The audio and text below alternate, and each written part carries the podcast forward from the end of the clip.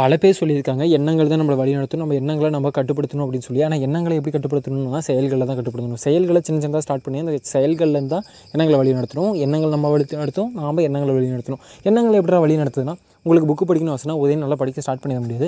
கொஞ்சம் கொஞ்சமாக ஸ்டார்ட் பண்ணணும். அதுக்கு ஃபஸ்ட் நம்ம புக்ஸ் வாங்க ஆரம்பிக்கணும். புக்ஸை தேட ஆரம்பிக்கணும். புக்ஸை வாங்க ஆரம்பிக்கணும்.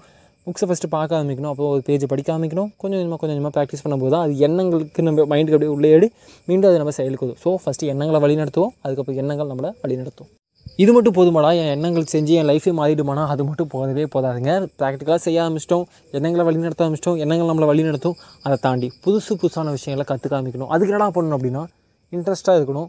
நமக்கு பிடிச்ச விஷயங்களில் பிடிச்ச ஃபீல்டு எதுன்னு ஃபஸ்ட்டு சூஸ் பண்ணிட்டு இது எனக்கு பிடிச்சிச்சின்னு ஃபஸ்ட்டு மைண்டில் ஃபிக்ஸ் பண்ணிட்டு இப்போ ஃபோட்டோகிராஃபி எனக்கு பிடிக்கும் முடிவு பண்ணிட்டீங்கன்னா இதுக்கு மேலே எனக்கு ஃபோட்டோகிராஃபி பிடிக்கும். இதில் இருக்க புது புது விஷயங்கள் இதுக்கு முன்னாடி இந்த விஷயங்கள் இப்போ கரண்ட்டில் இருக்க விஷயங்கள் தெரிஞ்சுக்க போதுன்னு இன்ட்ரெஸ்ட்டோட நம்ம நம்மளோட வேவை நோக்கி ஓடிக்கிட்டே இருக்கணும்.